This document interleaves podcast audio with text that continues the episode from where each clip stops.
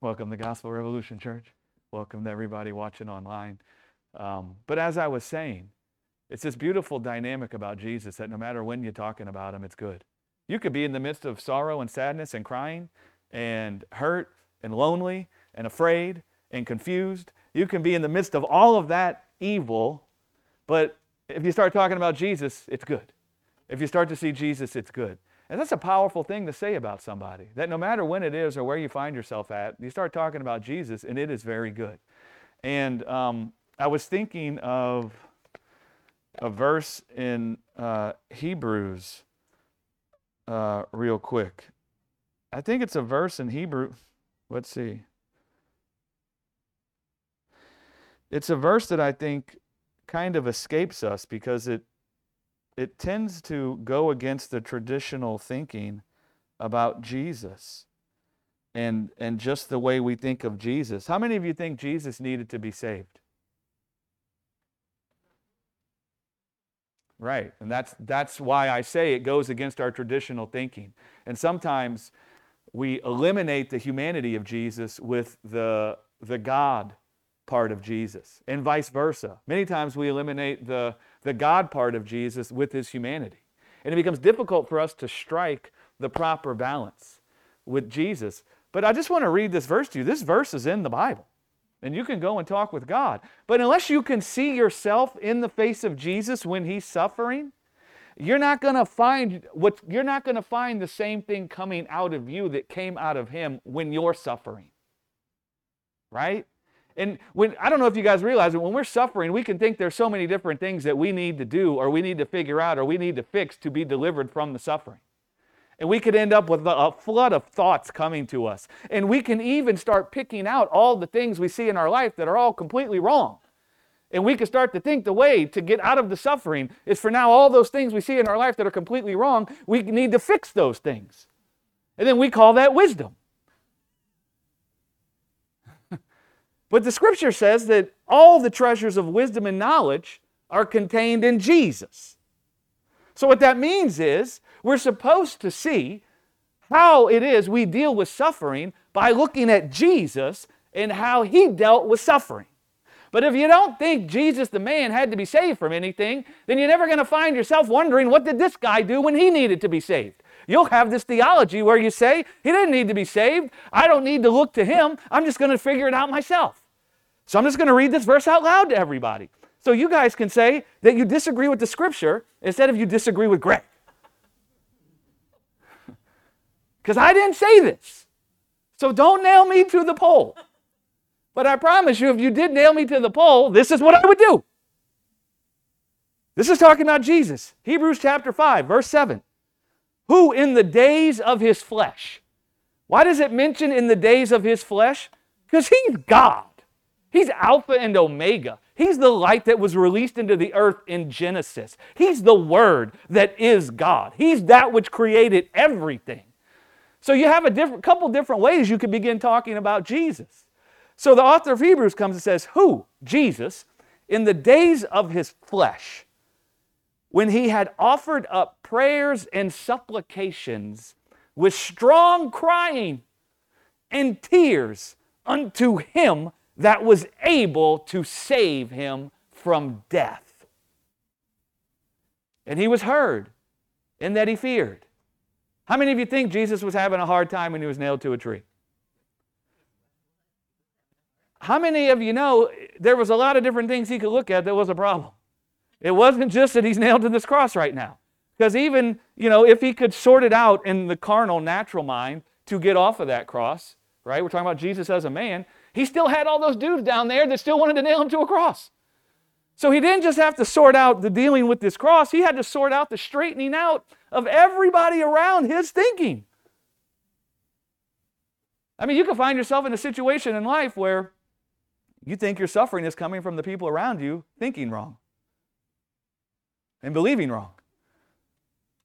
Well, the, you know what the temptation will, will, will be if you find yourself in that place? If you can now fix their thinking, if you can fix their behavior, if you can fix what's going on, and then the suffering can end. Jesus didn't think that on the cross.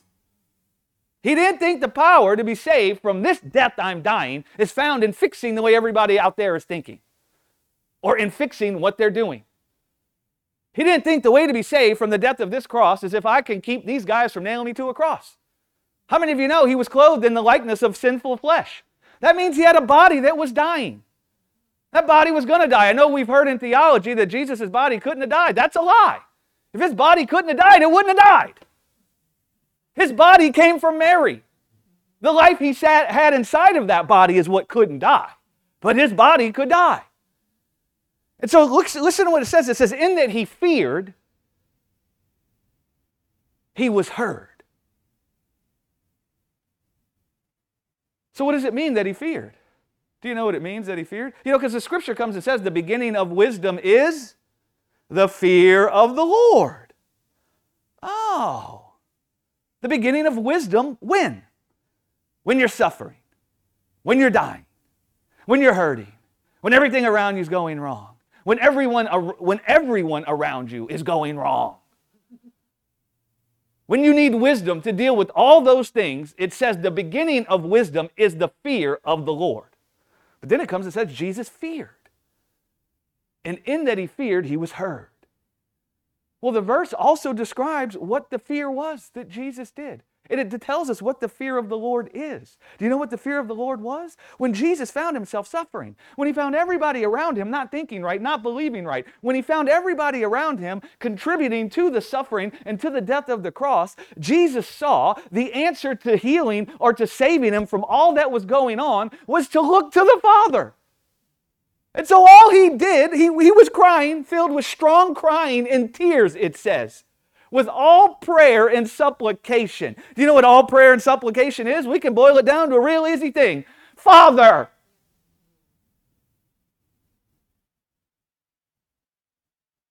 That was the beginning of wisdom there. In the midst of hard times, he looked to the one who could save him. And so, if you're dealing with hard times, if you're dealing with hard people, if you're dealing with people in your life that, man, whichever way you look at it, they're all wrong. Their thinking's crooked, their behavior's crooked. The beginning of wisdom is for you to look to the Father to save you, not to you looking to your ability to fix them to save yourself. and what it looks like is Father, into your hands I commit my desire for life. Father, I'm suffering. The darkness is thick. The confusion is thick. I'm struggling to see through it. I desire life. I desire clarity. I desire comfort. Into your hands I commit my desire. That's the beginning of wisdom. What you're doing is you're acknowledging everything you need is in God, not here or there. Because if you think it's here or there, guess what you'll be doing? Looking here, there, everywhere. You won't have a single eye. Your treasure won't be in heaven but your treasure will be here. That's the beginning of wisdom. You guys see that? You see what Jesus did when he needed to be saved? How many of you think that Jesus' suffering on the cross is at least equivalent to whatever suffering you're going through now? At least equivalent, isn't it? I say it like that because our natural minds, we struggle to see the connection. What we don't understand is that one of the reasons Jesus suffered on the cross like that is because that's what was happening to all of us in the world. That was our life. So he showed us what our life looked like. Well, listen, we have a different life that's come from heaven, but do you know what the world still tries to do to all of us? Nail us to a tree. All the time. Well, what are we going to do when we find the world nailing us to a tree? Well, Jesus comes and shows us the beginning of wisdom the wisdom that's from above, the wisdom about what do you do when the world's nailing you to a tree? What do you do when people that you love are nailing you to a tree? What do you do when the job is nailing you to a tree? What do you do when the government's nailing you to a tree? Father. Right? That's the beginning of wisdom, the fear of the Lord. It's the knowing or the acknowledging that whatever it is you need in that moment to be saved from what's happening, it's contained in the Father. And so you just cry out to him. Do you know what you're you know what you're essentially saying? And this is the part we don't like. I can't do nothing about it. My strength is empty, it's as dung towards the end of delivering myself. And that's what Jesus did. He said, Take my doctrine on yourself, for I am meek. That's take my yoke. Come unto me, all you that are heavy burdened and laden, trying to heal yourself from your own suffering. And I will give you rest.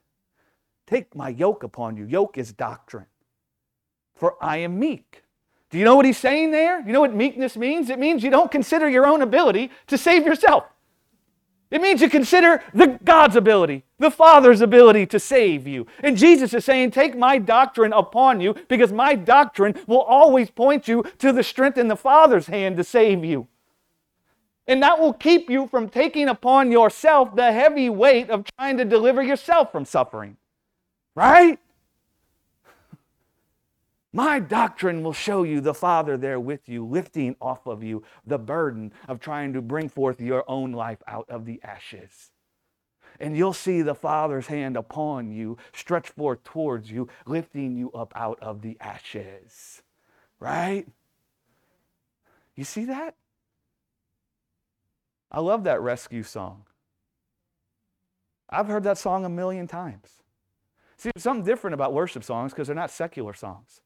Secular songs you could listen to a million times, and you can get to the point where you're like, I can't listen to that ever again. I mean, I did that with like classic rock. I've listened to some songs so many times as a young guy that I can't even listen to it now when it comes on the radio. But that song, it doesn't. And do you know that's she's singing from the first person, from the perspective of God. That's God saying. Jesus said if he wanted to, he could call down 10,000 angels.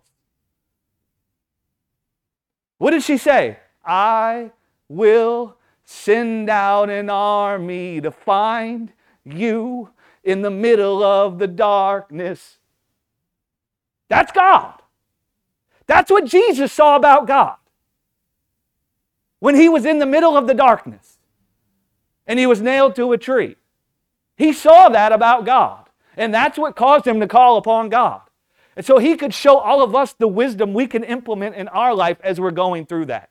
And we could start when we find ourselves in the darkness, we could find that song being sung in our hearts. Instead of thinking, Where are you, God?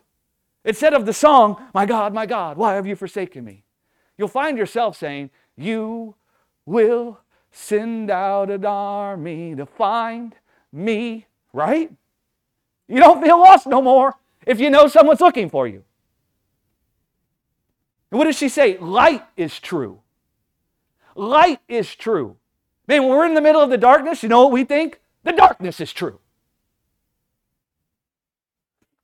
We think the darkness is the most true thing that there is. But you know what happens when light shines in the middle of the darkness? You know what you don't see no more? The darkness. so what's true, the darkness or the light? And so that's the gospel. That's what Jesus come to reveal us. Jesus is the light.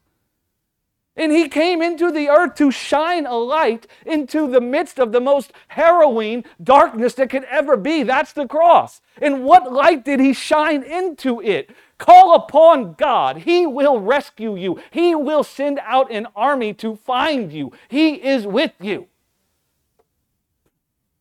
I promise you, if you see God standing in your darkness, you know what you won't be looking at no more? The darkness. it's an amazing dynamic. And so we'll just pray right now about that. Father, this world has a valley that's shadowed by death. Lord, that can confuse us, it can try to blind us. It could press in on us. It could try and fill us with fear. Father, I just thank you that uh, you give us eyes to see you in your life in the middle of the darkness, in the middle of this valley shadowed by death, Father. And I know that I'm praying this according to what your will already is because you poured out your Holy Spirit to do just that. You sent Jesus to do just that. I just thank you, Father, that you heal our sight, that you open our eyes, that you heal our blindness and give us eyes to see you in the midst of whatever darkness we find ourselves in, Lord. That you become exalted in our sight, not the darkness. Thank you, Jesus. Glory to God. Amen. Um, and I just want to pray for, for Nick Nicholas Kiefer real quick because he found himself having appendicitis and he's in the hospital. And uh, I don't think he wants to get cut on, is what it sounds like. And so they're, they're trying to deal with it, I guess, with antibiotics or whatever. Is that what they, they said, I think? And so um, Thomas said that, that Nick was hungry because he can't eat. I guess why they deal with it, right? So we're just going to pray right now about that. Because I'm just thinking of Jesus when he was a hungered in the, in the uh, desert. And I'm also thinking of when the disciples went off to get food and Jesus didn't eat any of the food. And he says, I have meat that you know not of.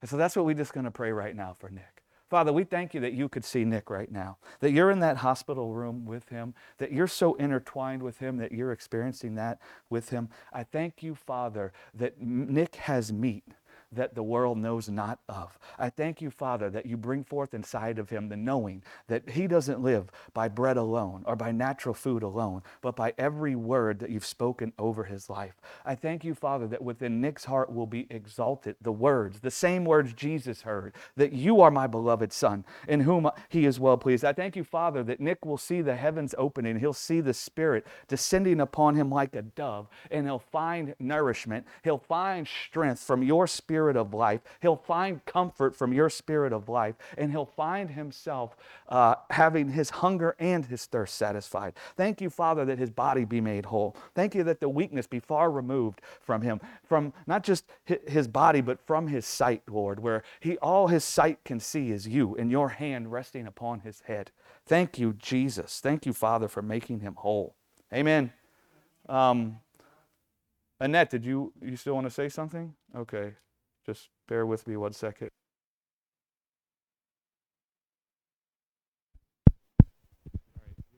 You know, up to the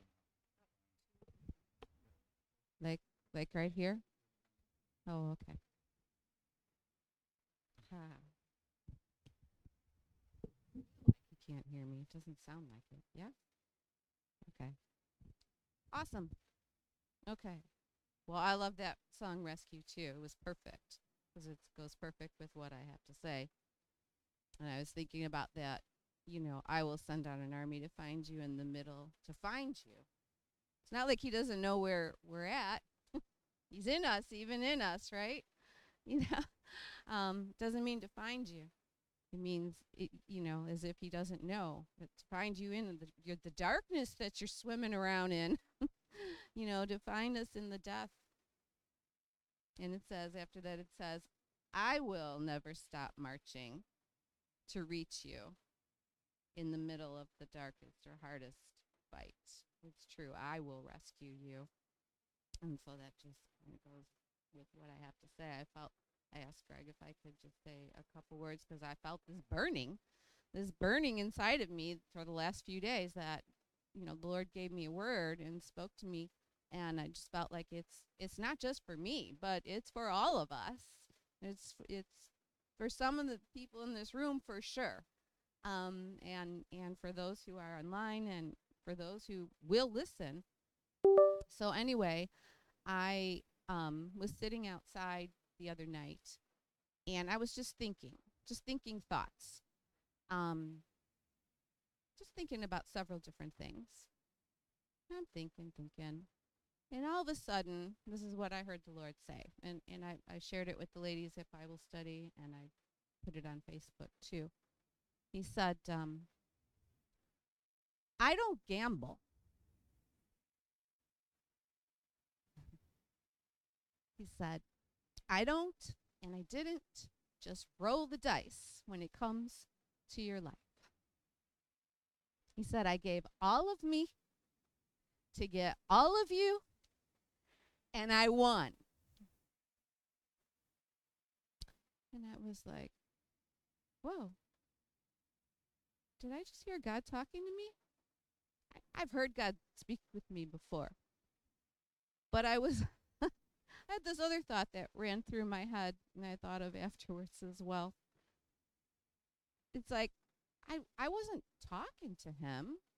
I was just thinking. I hadn't done the formal, "Hey God, I'm here." I hadn't done the, "Hey, you know, Father," called out his name, addressed him in order to invite him in to my thoughts. He was already there. He already is in us, in me. He was in me, thinking with me, speaking with me. How many are your thoughts, O God? If I should count them, they should outnumber the grains of sand. They're your thoughts toward us, in us. He knows our thoughts even before they're on our lips or in our head or in our minds or in our hearts. And as so as I'm just quickly pondering, you know how when you're the Lord's speaking, things go very, very fast. They seem to anyway. And he said, um, so I had like this, was that really you? And he said, I am faithful and true. He repeated it. You know, I didn't gamble. I didn't just roll the dice when it came to your life. I gave it all to get all of you, and I won. And and I s- thinking, faithful and true, faithful and true. And he said, "Hear me, and only me, in all you hear, hear me." So I went in the house, and he he said some other things, but we won't get into that. It was just incredible words to Matt and I. And um, so I went and I was like, faithful and true, faithful and true. Isn't that the name in Revelation on you know where Jesus is on the white horse and yeah, yeah, sure enough, faithful and true. And he and he is called faithful and true. The word of God. And on his thigh, the King of Kings and Lord of Lords. And I was like, he confirmed it, you know, with he said, he confirmed that it was him talking to me. And so that night I had this I had this dream. And in this dream, I'm going to get all emotional already. In this dream, you all were there. You all were there. People, a bunch of other people were there, but I could I could sense in the dream, you know, it was all you. I couldn't see faces real clear, but um, and I was there, wherever there was, and I got raped, and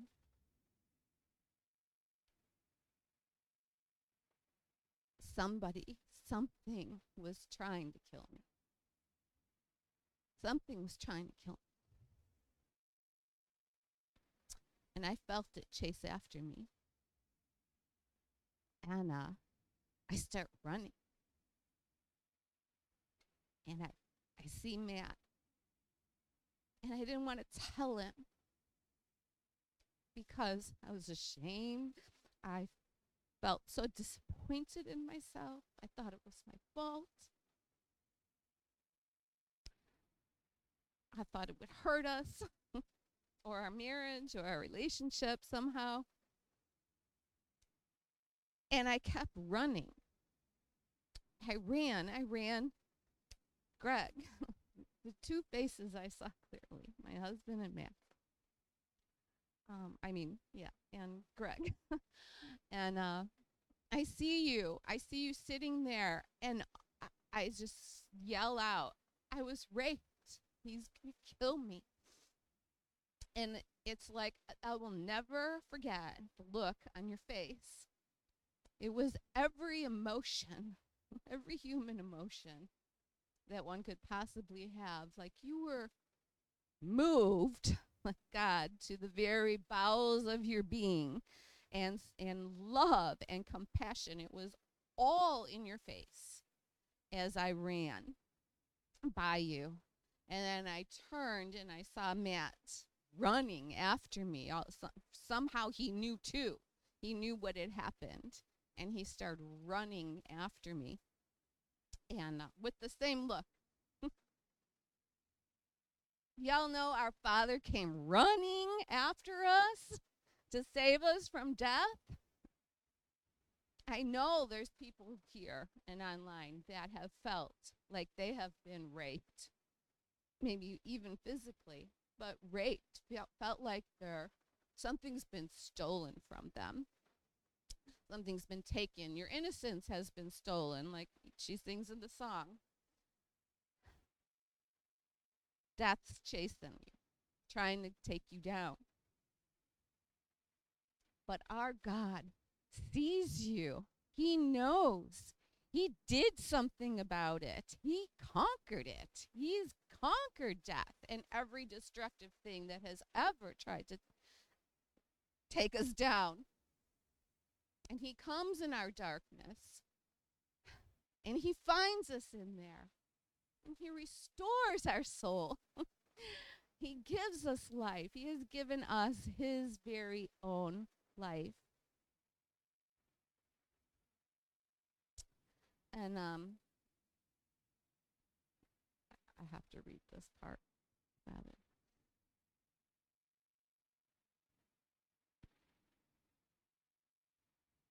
Greg, you always say, the Lord, the Lord gave to you. You know the verse. The Spirit of the Lord is upon me because he hath anointed.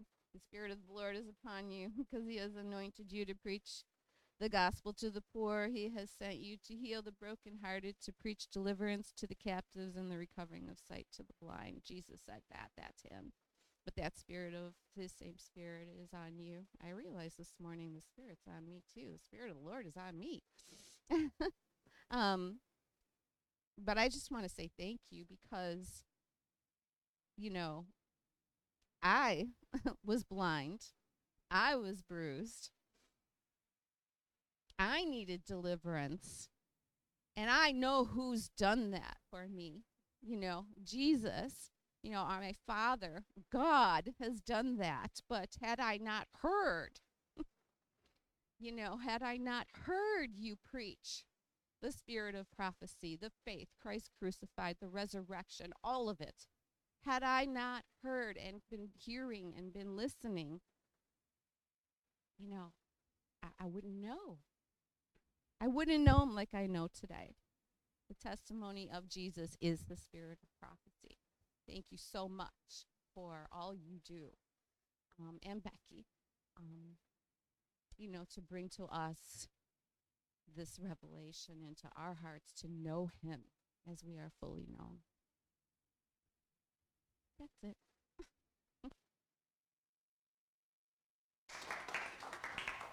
Glory to God. Oh, I got to turn me down. 60. Thank you. That was beautiful. Thank you. Glory to God. Thank you, Jesus. Um, we're not going to do any announcements. I hope there's nothing important there. Um, what we will say is that Maurice and Marie are having a get together at their house next Saturday at four or five? At four. Or you said five? It's four?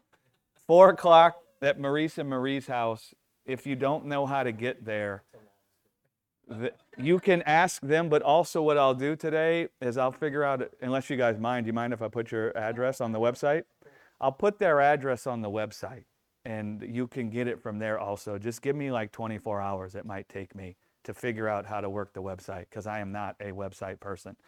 Um, but we'll do that. And so uh, bring a little dish. Is that is that how it's going? We don't want to make it kind of big.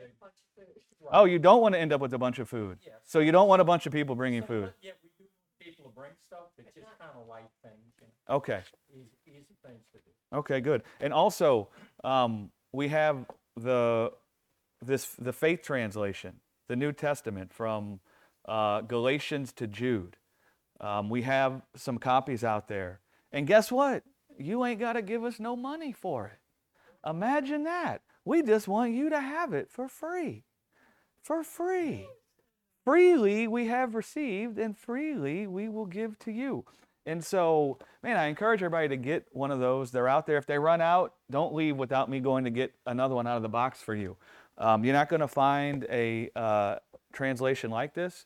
It translates the scriptures from the perspective of uh, the faith that was revealed in Jesus and death being the problem and uh, the resurrection life being the solution. And it goes back and looks at the New Testament, looking at the Greek and the Hebrew through that lens, and it puts it together. And on the inside of the page, on the inside of the front page, there is a QR code.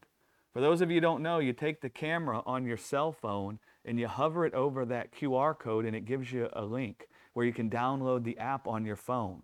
He's continuously updating it and adding to it. Okay? Do yourselves a favor and get this. It will help you start to understand the spirit of what the scriptures are communicating. And what some people don't know is our understanding of the scriptures has been uh, defiled by the carnal mind and the wisdom of the world, right? And we've lost sight of the problem being death in our bodies and the solution being Jesus raised from the dead bodily. And what we've done is we've made the problem our bad behavior, right? And now we've made all the cross and everything about God having to deal with our bad behavior. But listen, the behavior is the fruit, it's not the root. And so Jesus didn't come to clean the outside of the cup. He said as much. He came to clean the inside of the cup. And the way he cleans the inside of the cup is he takes an axe to the root of death that got planted in the earth. That's why it says, by one man, Adam, death entered the world and death reigned right? And so, man, we've been taught the scriptures from a perspective that won't really help us because it doesn't pluck out the root of death and it doesn't plant the seed of God's incorruptible life inside of us, right? So, this does a great job of highlighting that. So, do yourself a favor, get a copy, get the app on your phone. It will be continuously updated.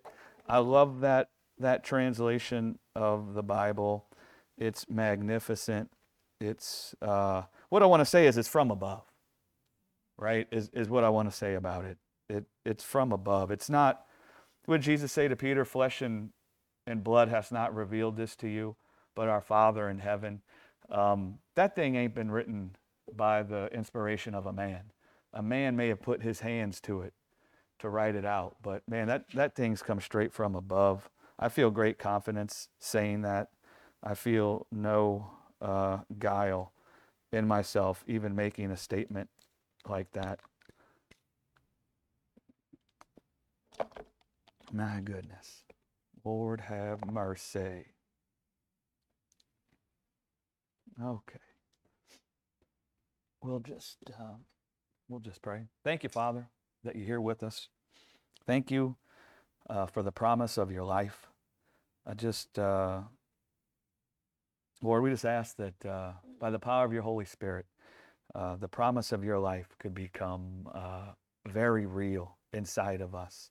That it become the pillar, that it become the foundation from which our lives are born, from which our lives are planted. I thank you, Lord, that you, you plant our lives deeply in this truth. Thank you, Jesus. Amen. Um, I don't think I'm going to preach long today, but you don't know. But I don't plan to. I made short notes, and I just want to kind of highlight something from the last couple weeks. Over the last couple weeks, the last couple weeks have been awesome for me, right? Having uh, Bertie and Ileana here, awesome for me. I love those people. I shared a little bit about I don't just feel connected with Bertie in the sense of uh, the preaching of the gospel, but uh, it's deeply personal for me with them. They are great friends. And so it was awesome having here. Um, and then the gathering in Branson was awesome. And then having Kyle here right? And uh, some of you are like, who's Kyle? Kyle is an Irish guy, right? That came, flew to the States and was with us and then was in the, the Branson and then was here. But he left because he don't like the camera. And he didn't want to be on the camera. And so he left. I'm messing with him. No, that's not why he left. He left to go to Cancun. he doesn't like the camera. I've been picking on him with the camera though, and he's probably watching. Um, but he left. He's in Cancun, um, living up the last few days of his uh, holiday in the States in the warm weather. But o- over the last few weeks, um, you know, all the talking, the, one of the things I've been twisting on with God is the promise of life because that's been talked a, lot. That's been talked about a lot.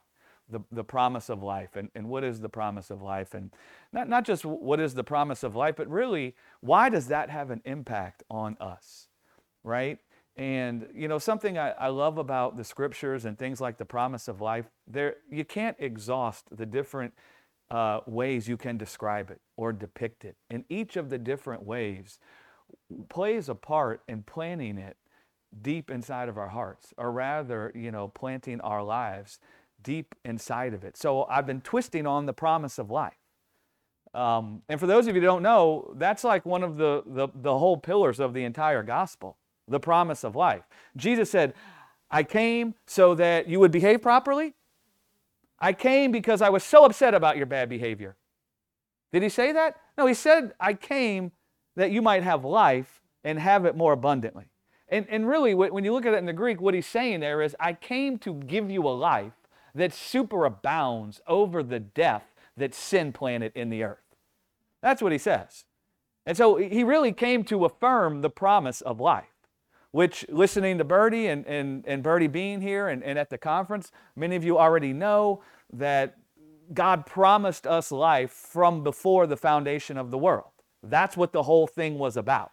And so when we get to the gospel or we get to Jesus coming into the earth, it's not now about something different than that.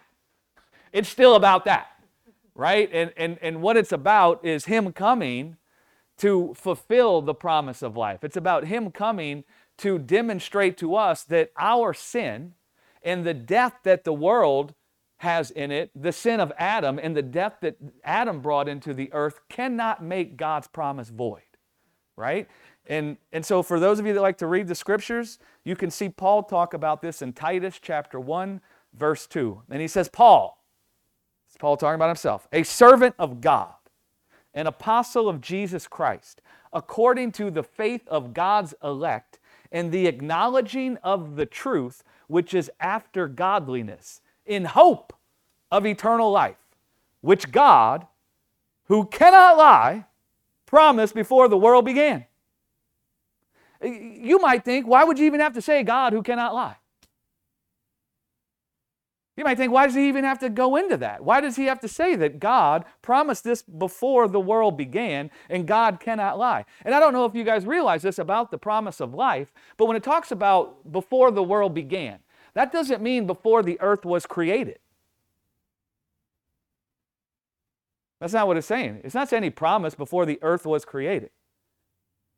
Who would he promise? How could he promise Adam if Adam wasn't created? So when he said God promised eternal life before the world began, he's talking about the world that Adam founded when Adam brought death into the earth. Which is why he comes in with who cannot lie. Because when Adam founded this world that we see, not creation, not the trees and the stars in the sky, but the world system that we see, Adam founded it. What he did was he founded a world on the shoulders of a perishable life, a life that's decaying, a life that's corruptible, a life that can die. He founded a world on the shoulders of death, actually. Right? Now, when Adam founded that world, do you know what that world, there's the wisdom of the world. Do you guys know the scriptures talk about the wisdom of the world? Do you know what the world started declaring when Adam brought death into the world? It started saying God's a liar. And it, the way it said God's a liar, it, it, it, it, was declaring that the, his promise, his promise of life, has now been made void. Because remember how Abraham, when God came and promised Abraham, I am your shield and your buckler. I am your exceeding great reward. I will make you the father of many nations. I will make you exceedingly fruitful. You know what Abraham said? What shall you give me, Lord, seeing the deadness in my body? and the deadness in Sarah's womb.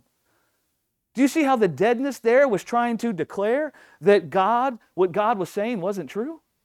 Do you see how the deadness there was trying to convince Abraham that the promise was void based on his deadness? And so when Adam brought death into the earth, death started declaring to all of us that God's promise of life was made void. After all, how can he give us life? Look at us dying. Look at our body of death. We're dying.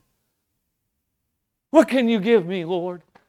Do you know that same thing comes out of us every time we encounter death in this earth? It's like we think that God, what can you give me, Lord? Look at this. Instead of thinking, thank you, Father, that you can bring forth your fruit in me even in the midst of this death. Thank you, Father, that I'm like a tree planted by the rivers of water. Thank you, Father, that my roots run deep into your life. Thank you, Father, that your life is unceasing in your fruitfulness. Thank you, Father, that you bring forth an increase in me. Thank you, Father, that even now as I speaking, an increase is coming forth in me.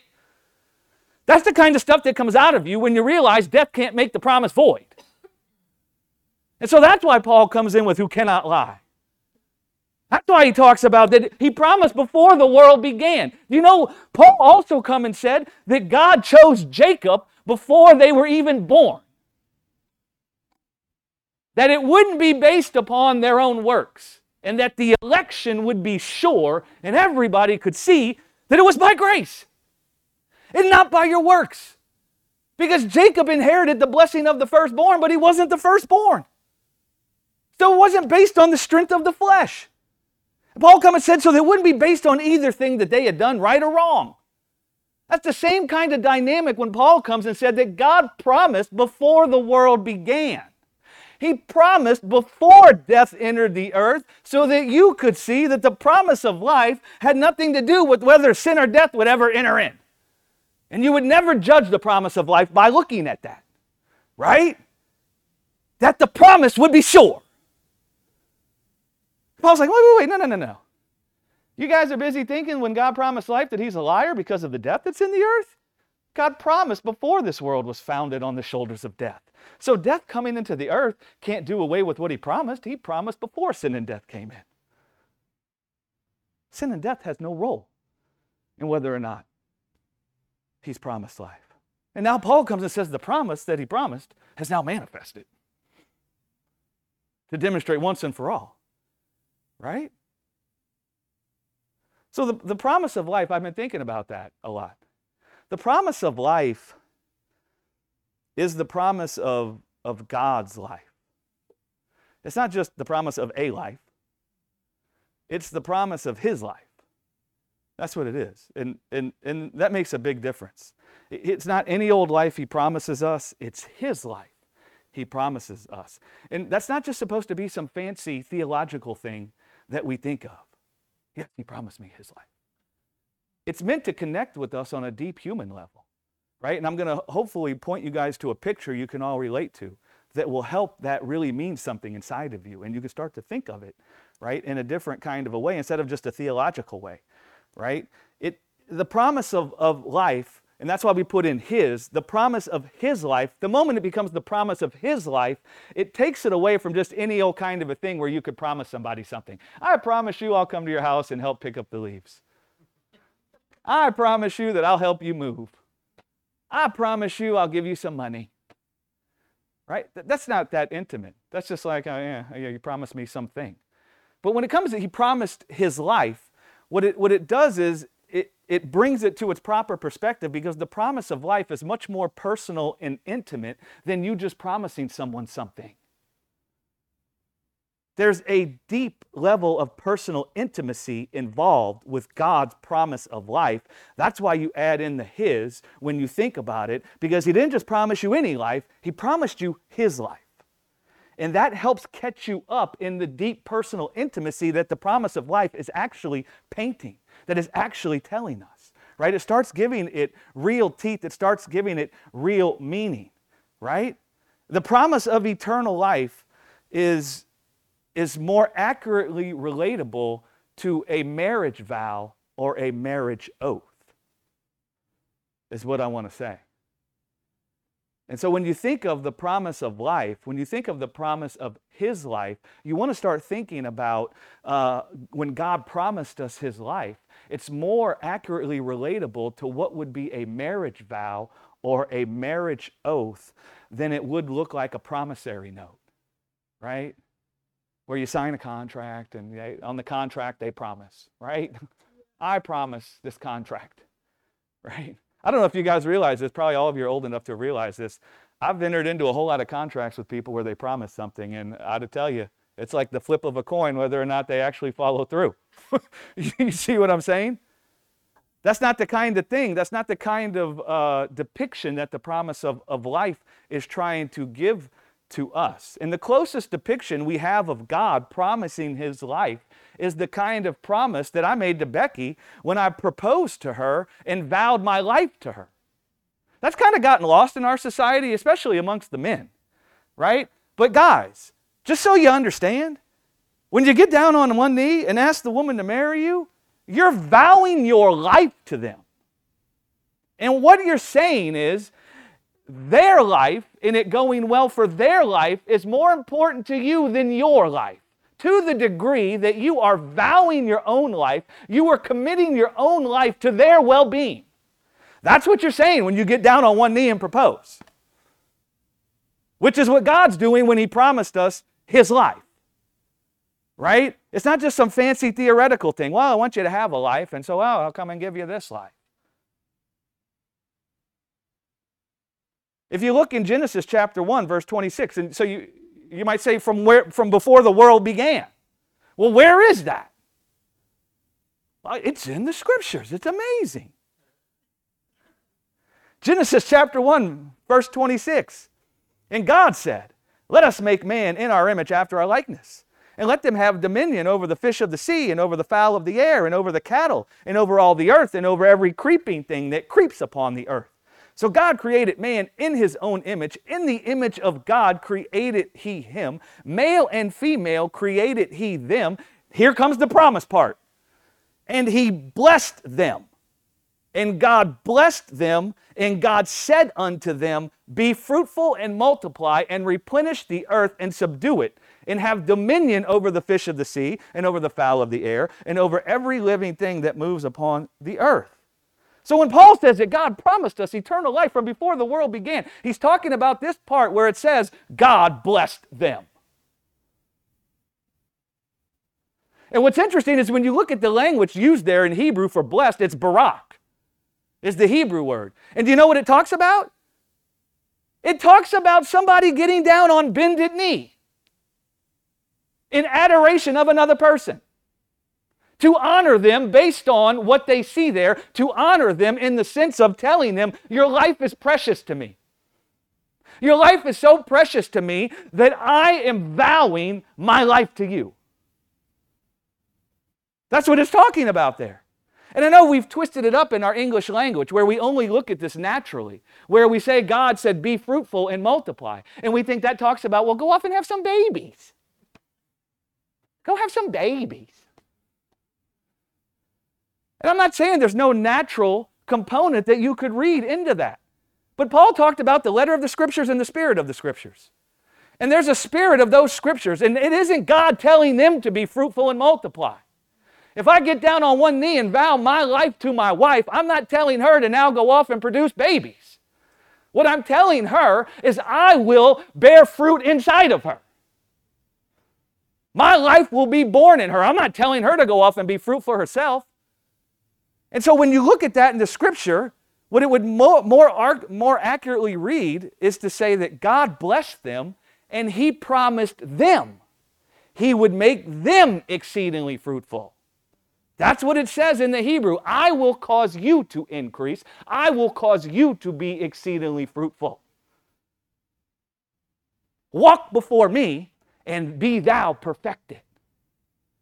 Walk before me, and the earth will be subdued by the fruit of my life and the life I produce in you.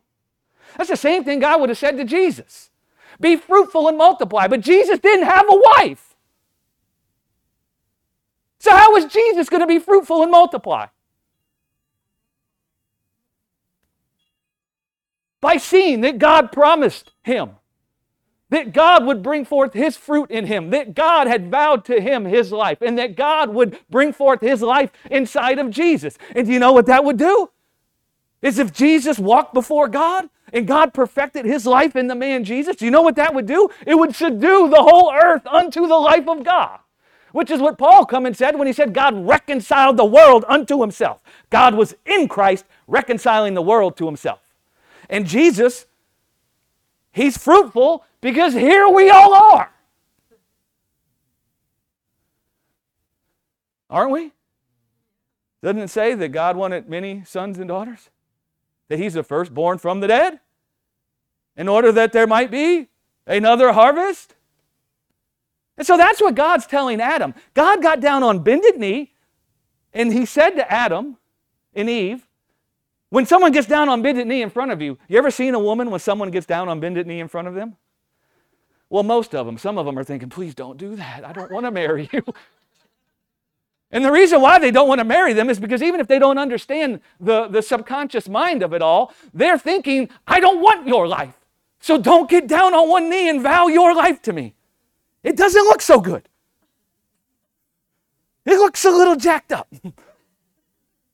I'm not sure I want that life to be my decoration. Right? it's adoration. A woman knows. When a guy gets down on bended knee, they get down on bended knee because they adore me. And I'm precious to them. So there's God getting down on bended knee in adoration of Adam and Eve because their life is precious to them. And what he does is he vows his life to them and promises them that his life is exceedingly fruitful. And I will make you exceedingly fruitful by giving you my life, by vowing my life to you. Right? That's what Adam would have saw. And you see the same thing with Abraham. Did God tell Abraham to be exceedingly fruitful, or God tell Abraham, I will make you exceedingly fruitful? Do you see how it's, it's God promising he'll make them exceedingly fruitful and not God telling them to go be exceedingly fruitful? Right? We got to get that right. You know, it's just like Jesus said. Adam and Eve, Jesus said we're the branches, didn't he? How many branches you know can make themselves exceedingly fruitful? Okay, well, Adam and Eve, they're the branches, aren't they? Okay, so they would need a vine in order to be exceedingly fruitful, wouldn't they? they would need to be grafted into the vine because a branch can do nothing of its own. When a man proposes to a woman, they should be thinking of what the woman can give them. In fact, that should be far from their mind. It's not about what can you bring to the table. That's like the world's way of thinking. We call it power couples. And I'm not saying the woman doesn't bring anything to the table. And I'm not saying she doesn't offer something. Because I promise you, when a woman flourishes, when a woman feels safe, when she feels secure, when she feels protected, when she feels like there's a sanctuary being provided for her, you watch what happens inside of a woman. I promise you, it will bless you. So it isn't the woman doesn't bring anything to the table, but the man is not proposing based on what he thinks the woman can give him. In fact, that's far from his mind. The man is proposing thinking, I want to empty my life towards the end of your well being. Young guys don't like that when I tell them that in marriage counseling.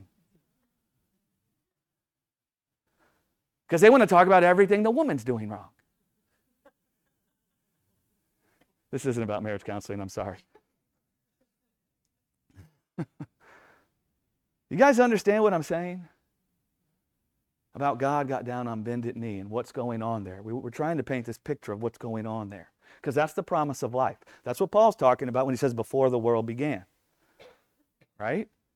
And so, you know, one of the words for fruitful is decoration, actually. So when God says, I will cause you to be fruitful, he's talking about decorating their life, beautifying their life with himself with his life, right?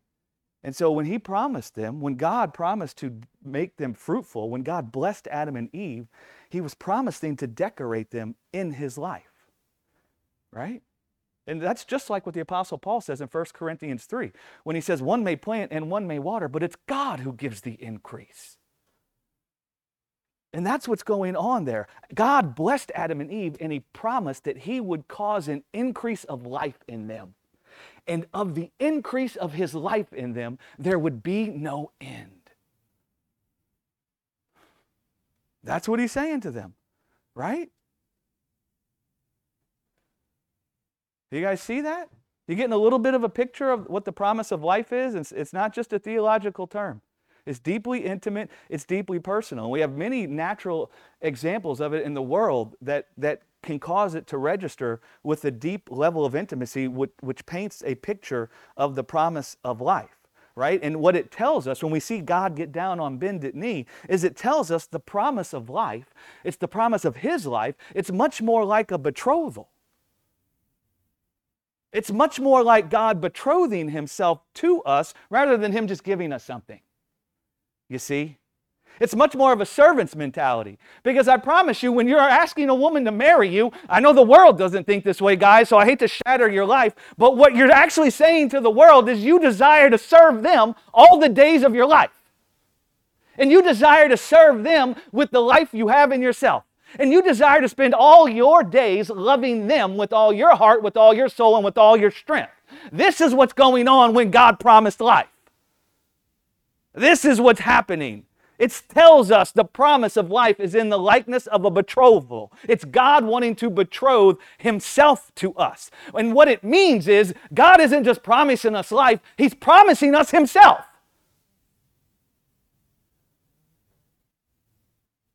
The promise of life is God promising us Himself, which is what I promised Becky when I got down on one knee. I was promising her myself. I was offering her myself and my life. That's what I was offering her. And that's what the promise of this life is. God offered himself to us, and in proposing himself to us, that's what it is. He's proposing himself to us. That's what I was doing with Becky. I was proposing myself to her. In God proposing himself to us, he's vowing his life to us.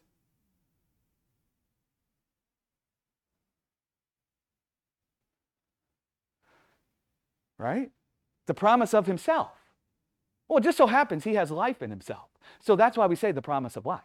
Because if he don't have life in himself, what is it can he promise us? You see, with Abraham, you see a, another picture of what the promise could look like. In Abraham, God said to Abraham, I am your shield I am your exceeding great reward. Did God promise Abraham a shield? Did he promise Abraham an exceeding great reward? Or did he promise himself? Himself. It just so happens the life he has in himself will be a shield and a buckler hedging you about and protecting your life, giving you a place of sanctuary, giving you a place of refuge, where just like a woman will flourish when she has a sanctuary, when she has a safe place, when she feels protected, when she feels guarded, when she feels loved, when she feels like there's a place of refuge for her, and she flourishes and she bears much fruit. God promised us Himself so that we would have a place of refuge, so we would have a sanctuary, so we could have a place of safety, a place of security, where our lives could flourish and we could bear much fruit.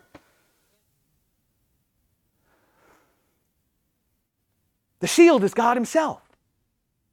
The reward is God Himself. The promise is God Himself. And we don't want to restrict the person of God out of the promise. It's God on bended knee, like Bertie said.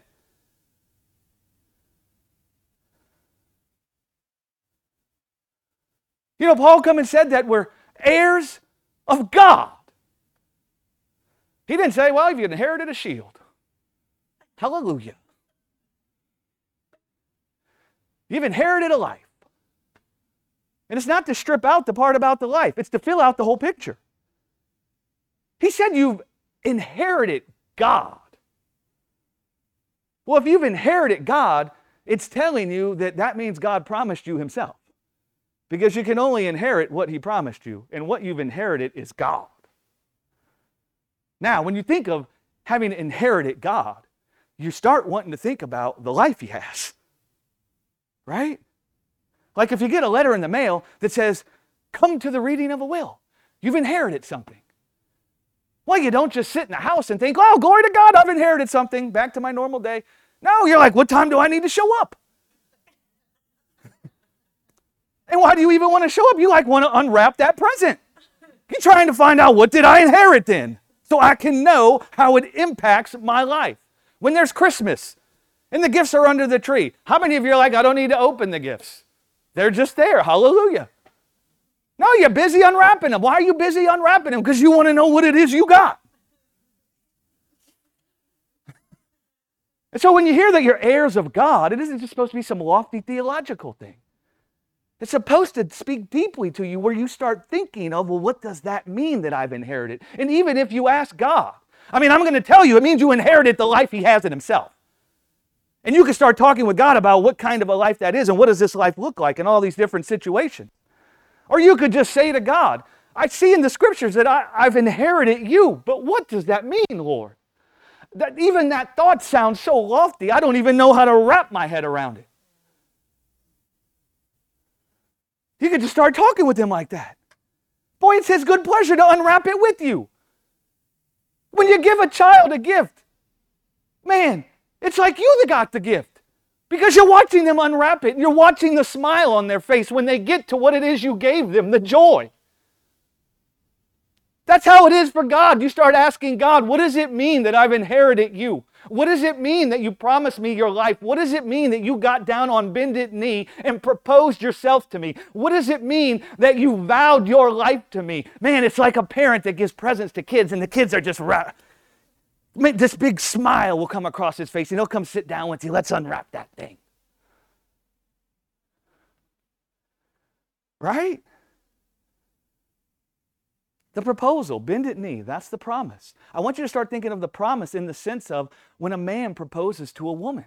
I think what a, what, what a proposal actually is in terms of marriage has been completely lost in our society now. Maybe not in some of your generations, really beginning with my generation and going down, the whole idea has been lost, right? Every person is so filled with their own, you know, needs and desires that they look at marriage as what can you do for me? There's no marriage that can survive from that foundation. What can you do for me? That's why you see bankrupt. Right? So when a man proposes to a woman, like I said, he's promising her his life. That's what he has to offer. I'm promising you my life.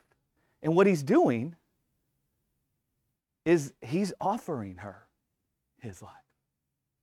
Here, it's yours. He's committing his life to her. And that's what he's telling her. My life is committed to you. My life, I'm committing my life towards the end of your well being. He's telling the woman he's dedicating himself to her. That's what he's saying when he gets down on one knee. I'm dedicating myself to her. He's promising her himself, and in promising her himself, he's promising his life to her. It's a statement of devotion. The most significant type of devotion that could ever be. That's what he's doing. And as, as a man, what, what you're telling the woman is your desire is unto her and you're committing your life to her well being. You are dedicating your life to her. It's a statement of devotion where you're pledging your life to her towards the end of her flourishing, towards the end of her being fruitful, towards the end of her being decorated, towards the end of her being beautified, towards the end of her being exalted, towards the end of her safety, her security, towards the end of her having a sanctuary, towards the end of her having a refuge. That's what you're doing. You're offering yourself to the woman, you're pledging your life to her to be a shield and a buckler. I will buffet anything that comes against your life with my life. That's why, even in high school, when we grew up, somebody says something to your girlfriend. That's a problem. Say whatever you want about me. You come disrespecting my girlfriend, now we're going to have a squabble in the street. Somebody's going to bleed. We don't even understand where these things come from. It's because inside of the man is this desire to vow his life to the woman, to dedicate his life to the woman, to lay down his life for the woman, to be a shield and a buckler for her, to protect her life, to create a sanctuary, a refuge, to create a place where she can flourish, to create a place where she can be exceedingly fruitful, unceasing in her fruitfulness, where there can be no end to the increase of her well being.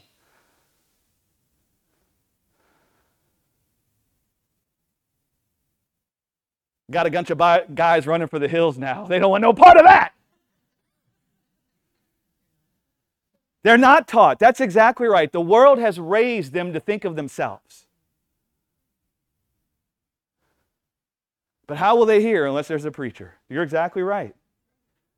They've been raised in the world system.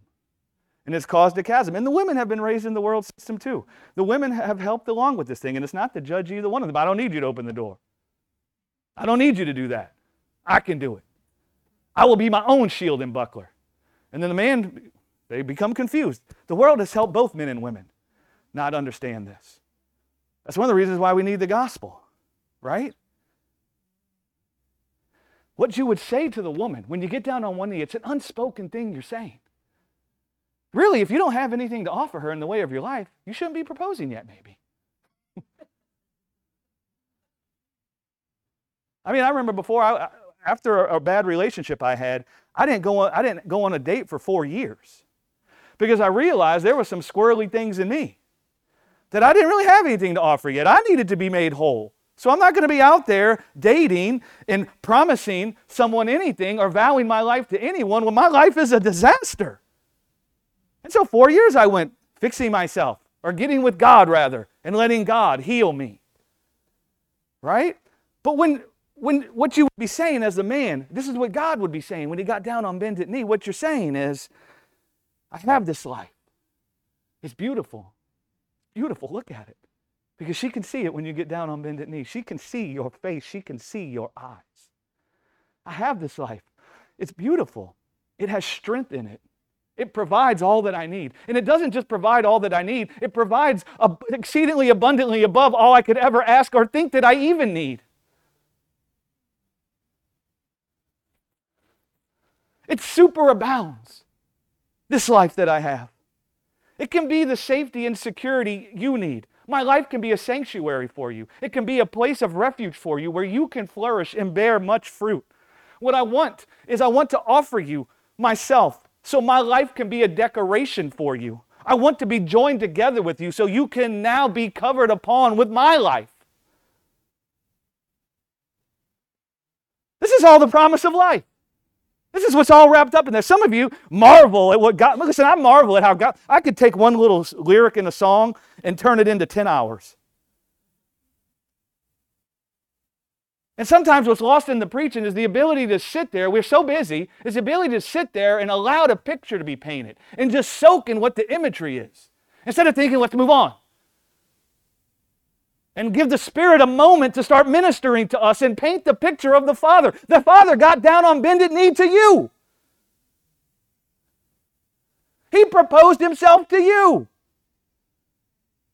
He promised himself to you. He vowed his life to you. He's telling you that he's dedicated his life to you, that he's committed his life towards you. And just like a woman in the world, when she gets a proposal, whether she knows it or not, and even women when they're being courted, they're immediately thinking about, well, what kind of life does the guy have? Is he a wreck? And they're weighing that in when they're thinking of, do I want to be joined together with him? That's what you want to be caught up into. What life of what kind of life does God have that he's even promised me? If he's promised me himself. Because in just being caught up in that, you know what you'll find? You'll find a place of refuge. You'll find a sanctuary for yourself. You'll find a safety and security start to head you about. You'll start to find God's life when you start inquiring of what is it that he's promised me when he promised me himself. You'll start to find his life being a shield and a buckler. You'll start to find his life providing you a refuge where you're able to flourish and you're bearing much fruit. Right? You see that? You guys understanding that? You following me? You still with me? This stuff's all over the Bible. Ezekiel chapter 16, we'll begin with verse 4. And as for your nativity, in the day you were born, this is God talking to Israel, which is a picture of God talking to mankind. That's why he picked Israel, which looked like the least of all the people, because man was dead in their sin. Oh, wretched man that I am. And he wanted us to see what he's saying to us, all of us.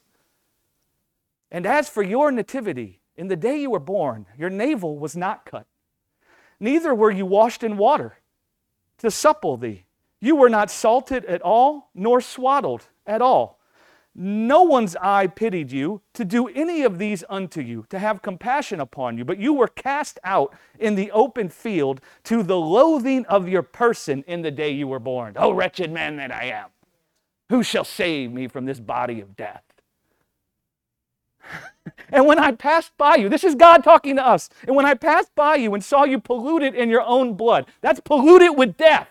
Blood is a sign of death. When I saw you polluted, in your own blood. I said unto you when you were in your blood, Live. There's the promise of life. Yea, I said unto you when you were in your blood, Live.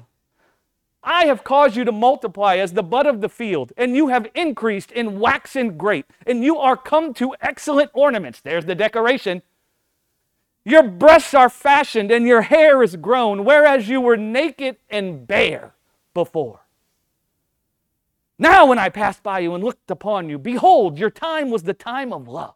When I walked by you and saw you, I heard music. And the song I heard was, Who's that lady? Some of you are like, dang, you're that old? Because I look young if it wasn't for the hair. Now, when I passed by you and looked upon you, behold, your time was the time of love. Listen to what God says. And I spread my skirt over you and covered your nakedness. Yea, I swear unto you, and entered into a covenant with you. Covenant means promise, it means an oath, it means a vow. That's why we call it a marriage covenant, because you're vowing to one another. You know what we would vow to God? I vow that I will let you decorate me. I vow that I will not try to clothe myself, but I will let you clothe me. I vow that I will let you serve me with your life. I vow that I will let you empty yourself for me. I vow that I will not try to decorate myself with life. I vow that I will let you be my shield and my buckler. I spread my skirt over you and entered into a covenant with you. Yea, I swear unto you. That's the bended knee. That's the promise. Yea, I swear unto you. And entered in a covenant with you, says the Lord God, and you became mine. Then I washed you with water. Yea, I thoroughly washed away the blood from you, and I anointed you with oil. That's his life, the spirit of life. I clothed you also with broidered work and shod you with badger skin, and I girded you about with fine linen, and I covered you with silk. I decked you also with ornaments, and put bracelets upon your hands, and a chain on your neck, and I put a jewel on your forehead, and earrings in your ear, and a beautiful crown upon your head. Thus you were decorated with gold and silver, and your raiment was of fine linen and silk, embroidered work. You did eat fine flour and honey and oil, and you were exceedingly beautiful, and you prospered into a kingdom, and your renown went forth among the heathen for your beauty, for it was perfect through my comeliness. It was perfect through my vow to you, which I had put upon you, says the Lord God. That's all marriage. That's God talking about the promise of life and how He made them exceedingly fruitful, how He decorated them.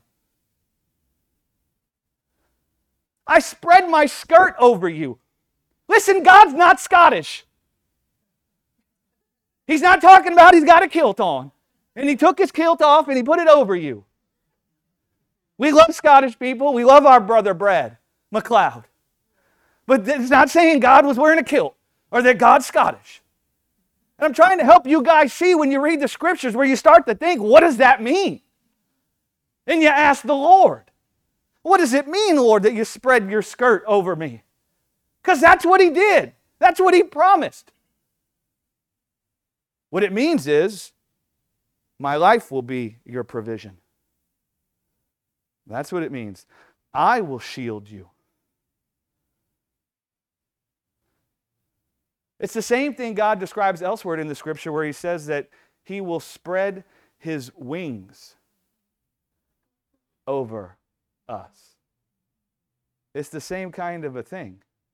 Well, you spread your wings over somebody, you know what it creates? A shadow, a covering, a refuge, a place of sanctuary, a safe place. Do you know why even the young people want to have safe places in school? Safe spaces? Because there's something in them where they know they were created to feel safe. They were created to feel secure. And because they haven't heard about God promising Himself to them and that He's the only safe place, that His bosom is the only place of safety and security, that His bosom is the only sanctuary, that His life is actually the only thing that can shield them, they're busy trying to make their own safe spaces. And I promise you, the more safe spaces they make, the more anxiety they feel.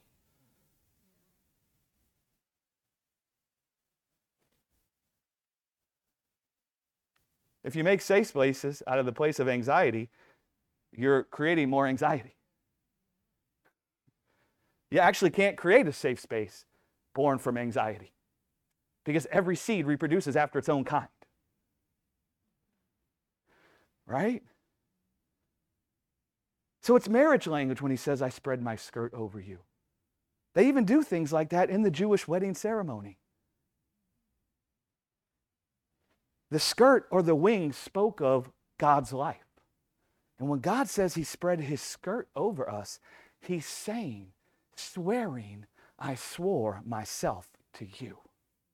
Swearing, I dedicated my life to you. I committed my life to you, and my life became a refuge for you. It was your safety and security. It carved out a place of safety where you could flourish, where you could bear my fruit. My life was a decoration unto you, beautifying you in the fruit of my spirit. That's what he's saying. This is all the promise of life. Imagine you could take that one little phrase and preach for this long the promise of life. You know, one of the meanings of the Hebrew words for promise is a place of sanctuary. The, the psalmist come and said that the Lord is my refuge. I mean, what is a refugee? Somebody fleeing a place that ain't safe. And they're fleeing to a place that is safe. And the psalmist comes and says, I see that God vowed his life to me, that God got down on bended knee, and God promised me himself, that God promised his life to me, that God committed his life to me, that God dedicated himself to the well being of my life. And now I see the life God has in himself. I see it's my shield and my buckler. I see that it keeps me safe. It is my refuge. This is the promise of life. The promise, the word promise, it means a place of sanctuary, a place of order. How many of you like it when you feel chaos?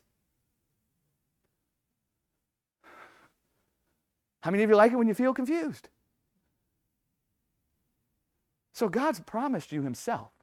And inside of Himself is a life that makes everything that's crooked straight, sets everything in order. It removes the chaos. Even when God said, Let there be light in the midst of the darkness and the chaos that was upon the earth, it brought forth order out of the midst of chaos. It brought forth life there thus demonstrating to us the kind of life he has in himself, what it means when he promised us himself in his life, and what we can expect that that life is doing for us. The promise of life. Right? So when God got down on bended knee in adoration, he was telling us, My life will be a sanctuary for you he was saying to us. You know how we say for better or for worse? Right? We think it's just nice language. Well, if you're real bad for a while, I'll stay. Where do we even get the language for better or for worse? I promise you, it comes from God getting down on bended knee. And what does God mean when He says for better or for worse? It sounds something like this God is promising us that in good times and bad, that His life will be a shield and a buckler for us. And he's telling us, in offering you myself, I'm promising you my life. And even should the worst happen to you, even should the death that's in the world come upon you, the life I have in myself can even raise you up free from death. Because that's really the only thing that can make us feel safe.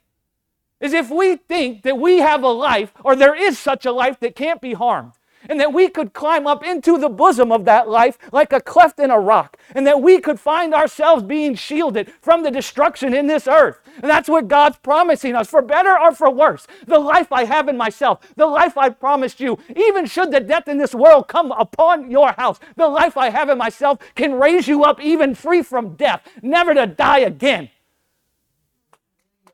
That's the promise of life. This is what He's promising us.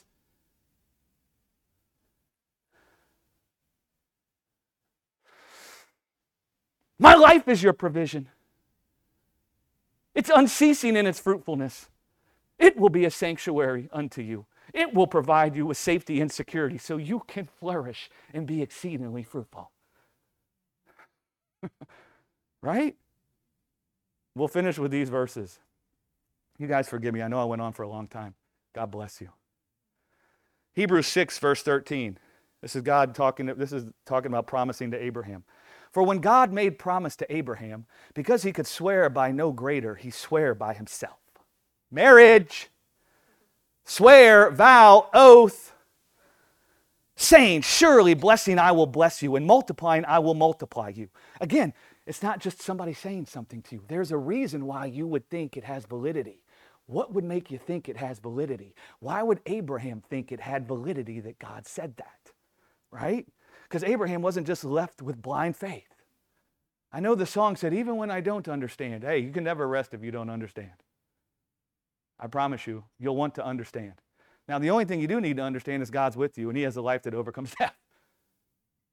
And so, after Abraham, after he had patiently endured, he obtained the promise. For men verily swear by the greater, and an oath for confirmation is to them an end of all strife, wherein God, willing more abundantly to show unto the heirs of promise, the heirs of promise, wherein God, wanting to show unto the heirs of promise, bended knee, swearing, oath, vow, wherein God, wanting to show you and me the immutability of his counsel, he confirmed it by an oath that by two immutable things in which it was impossible for God to lie, God who cannot lie, Paul says, remember?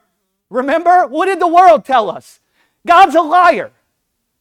Yeah, I know he promised you life, but look at this death. How can you be sure that his word means anything? Here comes God to show us his promise is immutable, to show us, like, like Annette so beautifully said, what, what did you say? God wasn't, the phrase escapes me now. Gambling. God wasn't like, well, let's see if my promise can be true. And we'll test it out on these dudes.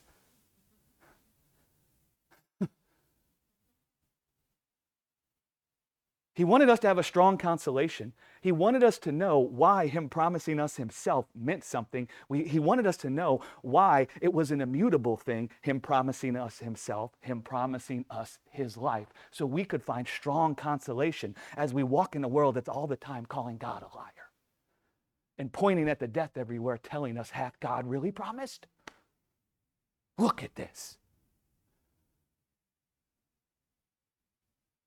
That by two immutable things it was impossible for God to lie, we might have a strong consolation who have fled for refuge. to lay hold upon the hope set before us, which hope we have as an anchor of the soul, both sure and steadfast, in which entereth into that within the veil, whither the forerunner is for us entered, even Jesus, made a high priest forever after the order of Melchizedek. Now, you know when God promised Abraham he'd be the father of many nations? He ain't had no kids. And not only did he not have any kids, his wife's womb was dead. And he was dead. But God promised him to be the, he'd be the father of many nations and be exceedingly fruitful. How are you going to convince a guy that sees death in himself and in his wife that he's going to be the father of many nations? How are you going to persuade that guy that the promise is sure and steadfast? Well, if you see death in yourself, the death would be which is standing in the way of you being fruitful, isn't it? So the only way you could convince that guy that your promise to make him exceedingly fruitful was sure is if you could show him you have a life that overcomes death.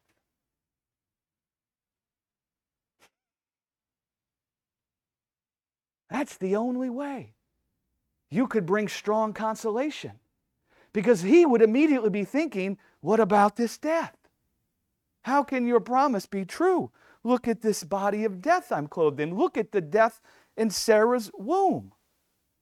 And so when God saw that he could swear, or when God saw that there was nothing greater that can overcome the deadness in Abraham's flesh than the life he had in himself, God swore by himself. And that's what you see when Abraham's put to sleep. And you see the fire go through the middle of the animals. You guys know the story? And you see the lamp go through the middle of the animals. That's the light. You know, John calls Jesus the light. It says, In him was life, and the life was the light of men.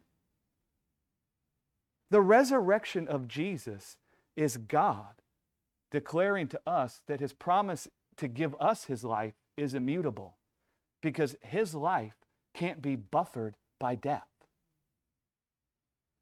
Death can't make his life unsafe. Death can't overcome his life. Death can't destroy his life. Death can't steal his life. Death can't corrupt his life.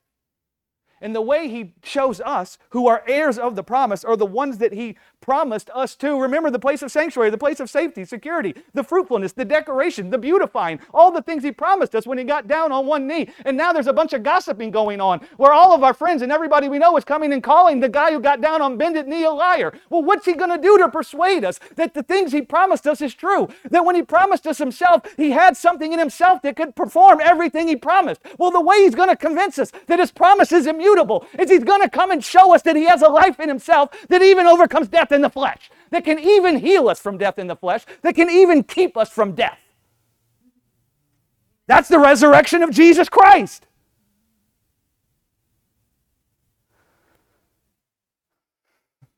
God doesn't just promise us his life, he swears by his life. You want to know why I can promise you these things? Check out the life I have in myself. Here it is, boom. How many of you thought Jesus wasn't safe on the cross? How many of you thought he needed a place of refuge, a place of sanctuary? How many of you thought that God's promise to him was void? Look at the death of the cross. Everybody there thought the promise was void. But Jesus knew the life he shared with the Father from the beginning. He knew nothing could keep that life down. He knew the promise was immutable based on the power of the life that can't die. And that's what he showed us. The resurrection is God swearing to us by his life. That's what it means that when he could swear by nothing greater, he swore by himself. It means he saw the life he had can even overcome deadness in the body. And so he swore by the life he has in himself. The resurrection is God swearing by himself. It's God swearing by the life that he has that he can do everything he said when he got down on bended knee.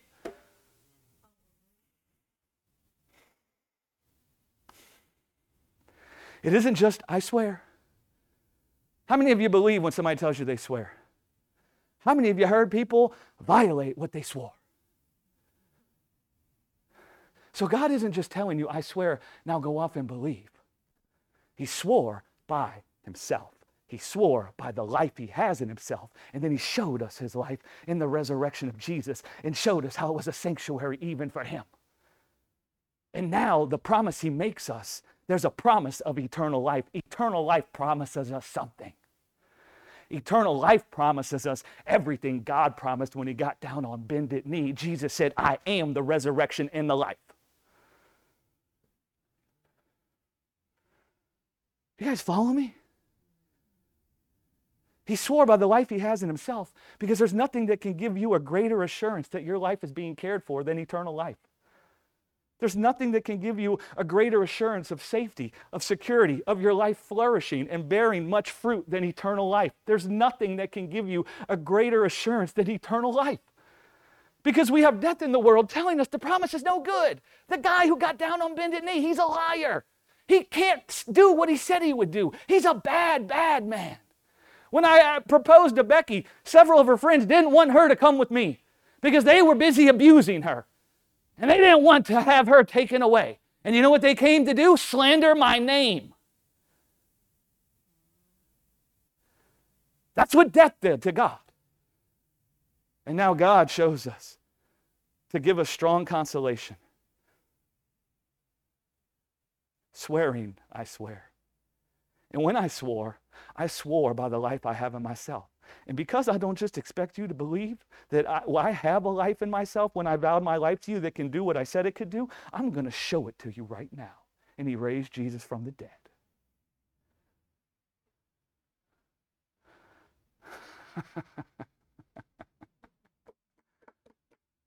That's the promise of life for Greg. Thank you, Lord, that you made yourself vulnerable to us that you loved our life more than your own, to the degree that you got down on bended knee and promised us yourself and committed yourself to our life.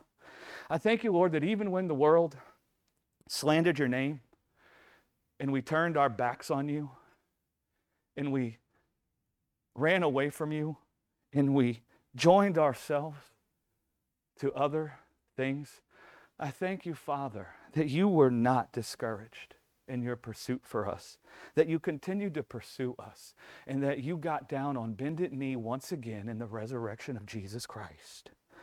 I thank you, Father, for giving us strong consolation.